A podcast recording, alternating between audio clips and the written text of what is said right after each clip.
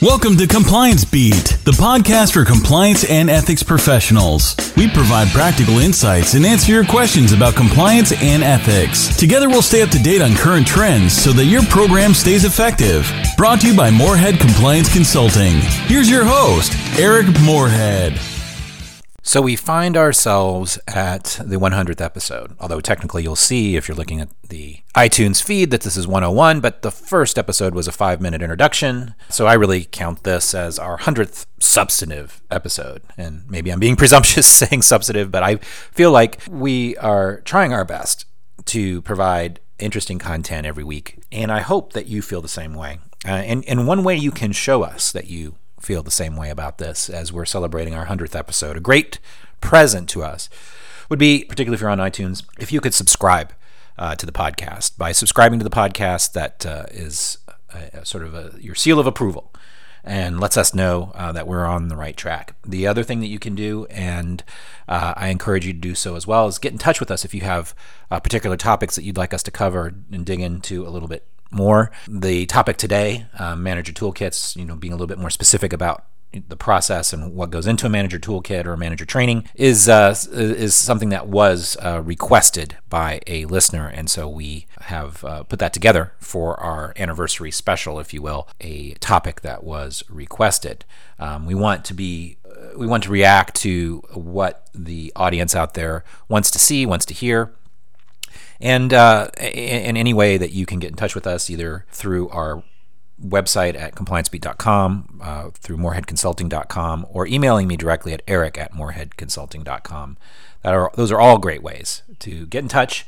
Let us know how we're doing. Let us know if there's something in particular you'd like to see us do in the future. So, with uh, no further ado, here is a requested topic. A little more specificity around putting together uh, manager training or manager toolkits, manager, manager communication materials. So, I wanted to talk a little bit, uh, and this is a request from one of the listeners, a little bit more specifically about manager toolkits. Manager tool- toolkits or, or, or, manager training materials, whatever you want to call it, uh, comes up pretty frequently when we talk about uh, different ways to informally communicate to your population. Uh, in the last month or two months, I've done a couple of different episodes where I've talked about informal communication. I think that's a, a, an important piece, a piece that's really I've seen a lot of changes in how people are approaching uh, informal compliance communication over the last couple of years. A lot of great changes. Uh, but uh, I had a very specific question saying, look, you talk a lot about manager toolkits, you talk a lot about providing managers information, but you don't really talk specifically about what that looks like. How do you do that? How do you approach that? And so I wanted to give a little bit more detail around. Uh, putting together manager toolkits uh, or manager communication materials. I think the first thing uh, to keep in mind when you're talking about putting together a manager toolkit um, is to think really uh, seriously and, and being very honest with yourself about uh, what you can do, what's possible, uh, in particular around cadence or frequency for these materials.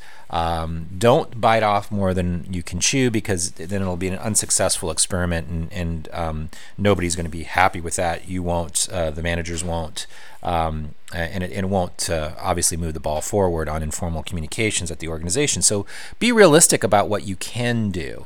Um, for, for example, what I mean is if you're looking at, uh, you're planning 2019 right now, we're in November of 2018. Probably a lot of people have already planned uh, what they're going to do next year. But uh, uh, if you're looking at 2019 and you've never done a manager toolkit or, or supplemental uh, manager uh, communication efforts before, uh, be realistic. Can you, for example, maybe cover four topics next year, one a quarter, where every three months you provide something out there to the population, to the manager population, to then cascade down the chain uh, on on a particular topic. I think you have to pick something that's doable. Um, so so frequency is the first thing you want to think about is what's realistic. Can you cover four uh, risk topics next year? Maybe you can only cover two. Maybe you have a very limited window. Uh, but but but don't bite off more than you can chew. Uh, take uh, pick something that's realistic for the next year, and and maybe you have the bandwidth to do uh, something every two months or every month. Uh, but but be realistic for the first year in particular until you see how it works. The second thing I would say about scope uh, that you need to think about right at the top as you're planning out this process is uh, who are you going to send it to?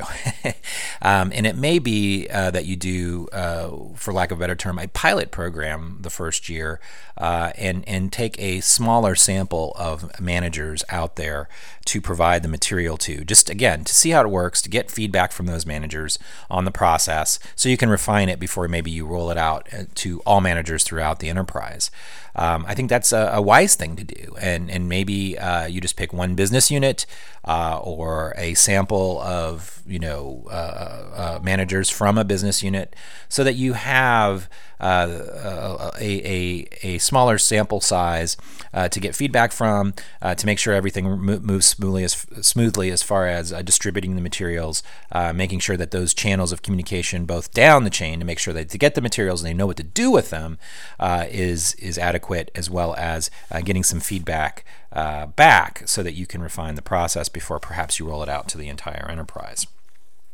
Uh, the next thing I would uh, uh, talk that I think is important is once you kind of get those basics uh, um, uh, together as to what it's going to be, how frequent it's going to be, uh, how what the sample audience is going to be, is to assemble the team. Uh, I talk about this a lot whenever we're talking about uh, uh, any project, whether it's code of conduct or training or or, or uh, something like this. Uh, get people together. If you know, for example, you're going to do four of these in the next year, uh, and you have uh, you, have put together a, a, list of topics, well, then obviously you want to get uh, people that have experience with those particular topics to help you out, SMEs. Uh, let's just use one as an example that's easy one anti corruption. If you know that you want to have a discussion, you want to provide materials to the uh, managers to communicate on anti corruption, then you want to talk to the SME within your organization that's responsible for anti corruption. It may be you. You may be talking to yourself, you may be talking to yourself anyway. But uh, it, uh, as you um, you know figure out those uh, two, four, six topics that you want to tackle in the first year, or 12 topics, or whatever, um, uh, identify people who can help you uh, put together the salient material for that. Uh, other members of that team would be if you happen to have uh, uh, somebody inside your organization in comms or in the legal department who is a very good drafter who can communicate complex material in a direct and in, in, in crystalline way. Um, if you have that sort of internal drafting expertise, then you obviously want to draft those drafters into your team to help you put together these these materials.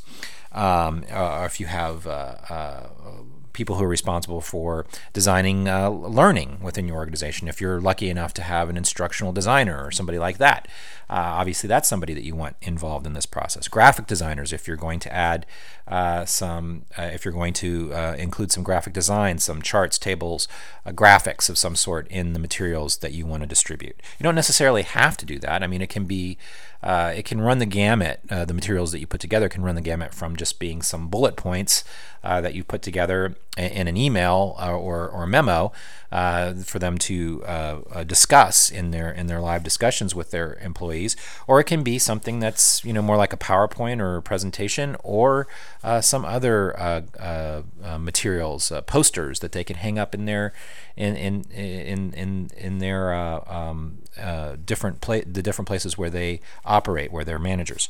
you know, there's no limit to what can be in this toolkit. Uh, it can be very simple, something that you can manage maybe perhaps on your own, or it can be something that involves uh, bringing in instructional de- designers, uh, graphic designers, editors, uh, drafters, and other people uh, if you can get a little bit of their bandwidth. You just have to, at this beginning stage, uh, make that determination as to what you what resources you're going to have available and what you're going to be able to do. That also obviously uh, plays a lot into how frequently you're going to do it. If you're going to do something a little bit more designed, uh, like a PowerPoint, or or you know include posters or or other materials that are that are designed, uh, then obviously that's going to create a much longer lead time for you to get those materials done. So maybe instead of doing it six times a year, you really can only do it four times a year. Um, so all of this has to be thought of up front. Uh, get the team together, figure out who's going to help you out. Um, and then uh, uh, that that will help you determine sort of the four corners of what this is going to be. What will each touch point be? Uh, what uh, you know, what topics? You know, this is a good time to decide what the topics will be. If you can only touch uh, the the population four times a year, uh, what are the top four that you really want to get through in 2019? Uh, figure that out and and and get help accordingly based on what those topics are. The, next thing you want to do after you've got your plan, put together your team, is refine that content. Uh, you know, figure out exactly what it's going to be. Is it going to be a poster and a, you know a memo to the managers on on how to discuss that that information? Is it going to be a PowerPoint presentation? Is it going to be um, uh, a podcast. You know, we talked about podcasts, uh, you know, short podcasts. I think last week or the week before, uh, on that they're going to be provided. Uh, what does it look like? What is it? What are you? What informal communications are you asking them to discuss and then present? Uh, so figure that out, uh, refine it, make it as simple and appropriate to the audience as possible, and get it ready to go. Get it packaged. Get it ready. Um, that's really the third step is is going through that process. And um, we talked uh, in the past about uh, uh, the uh, editing and refining process for code of conduct and policies and and communication materials. Uh, you figure out uh, what makes sense with the resources you have. if you can go through a couple of different redline edits on the material, the more you can go through it uh, in an efficient manner, uh, the more accurate and useful that material is going to be on the back end. Uh, if you don't have a lot of time and if you don't have a lot of resources and you don't have a lot of help, you may not be able to do that much uh, work on refining the material. But uh, if you have those the capacity to do that, if you have a uh, somebody who's a pretty good copy editor or has those skills, uh, either in the communications department or the legal department, and you can get a little bit of their bandwidth to review and and kind of pick off uh, complicated uh, language and simplify. Uh, that can be really helpful. Once you get it refined, then the last step is delivery. Uh, again, this goes back to the first one of the first things we talked about is defining who that audience is going to be. And I really, really encourage you, particularly if you have a large enterprise uh, with a lot of managers out there, uh, to, to do, do that pilot program first uh, for at least the first couple of iterations. See how it goes, get the feedback, find out what they like, find out what they don't like. Uh, find out if they're actually delivering the materials. Um, you know, get uh, some feedback on on on what was valuable, what wasn't, so you can make those adjustments before you go to the wider audience. Um, but I think ultimately the goal here would be to try to get it uh, to everybody um, who you know who manages a significant number of people, uh, managers who have uh, frequent contact with their reports, uh, where they're discussing uh, initiatives and uh, goals. this this material should dovetail with the other discussions that they're having with their reports. but but really, delivery is all about audience. It's about who you're trying to reach. Uh, and if this is the initial attempt, uh, I think it really is important to try to uh, couch it as a pilot program.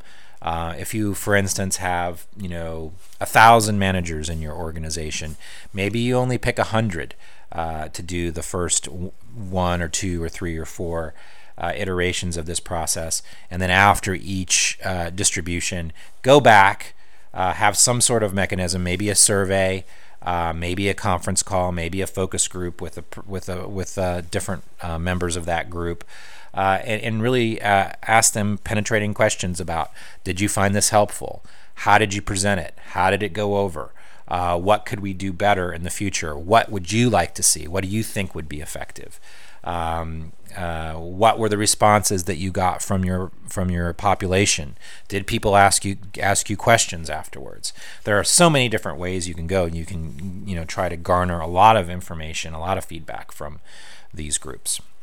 And the last thing I will say, I you, you all know if you listen to my podcast, I don't plug what I do that much. Um, that's not my style. But this is certainly something that if you would really like to do it, and you have budget but you don't have resources and time that a third party who has some experience putting together these sort of communication plans uh, and and these uh, these communication efforts can really help you with. Uh, they can help you plan it. Uh, they can do the work. Uh, they can do basic. They can even help you on the back end if you want to do surveys and, and focus groups to try to find out how effective it's been.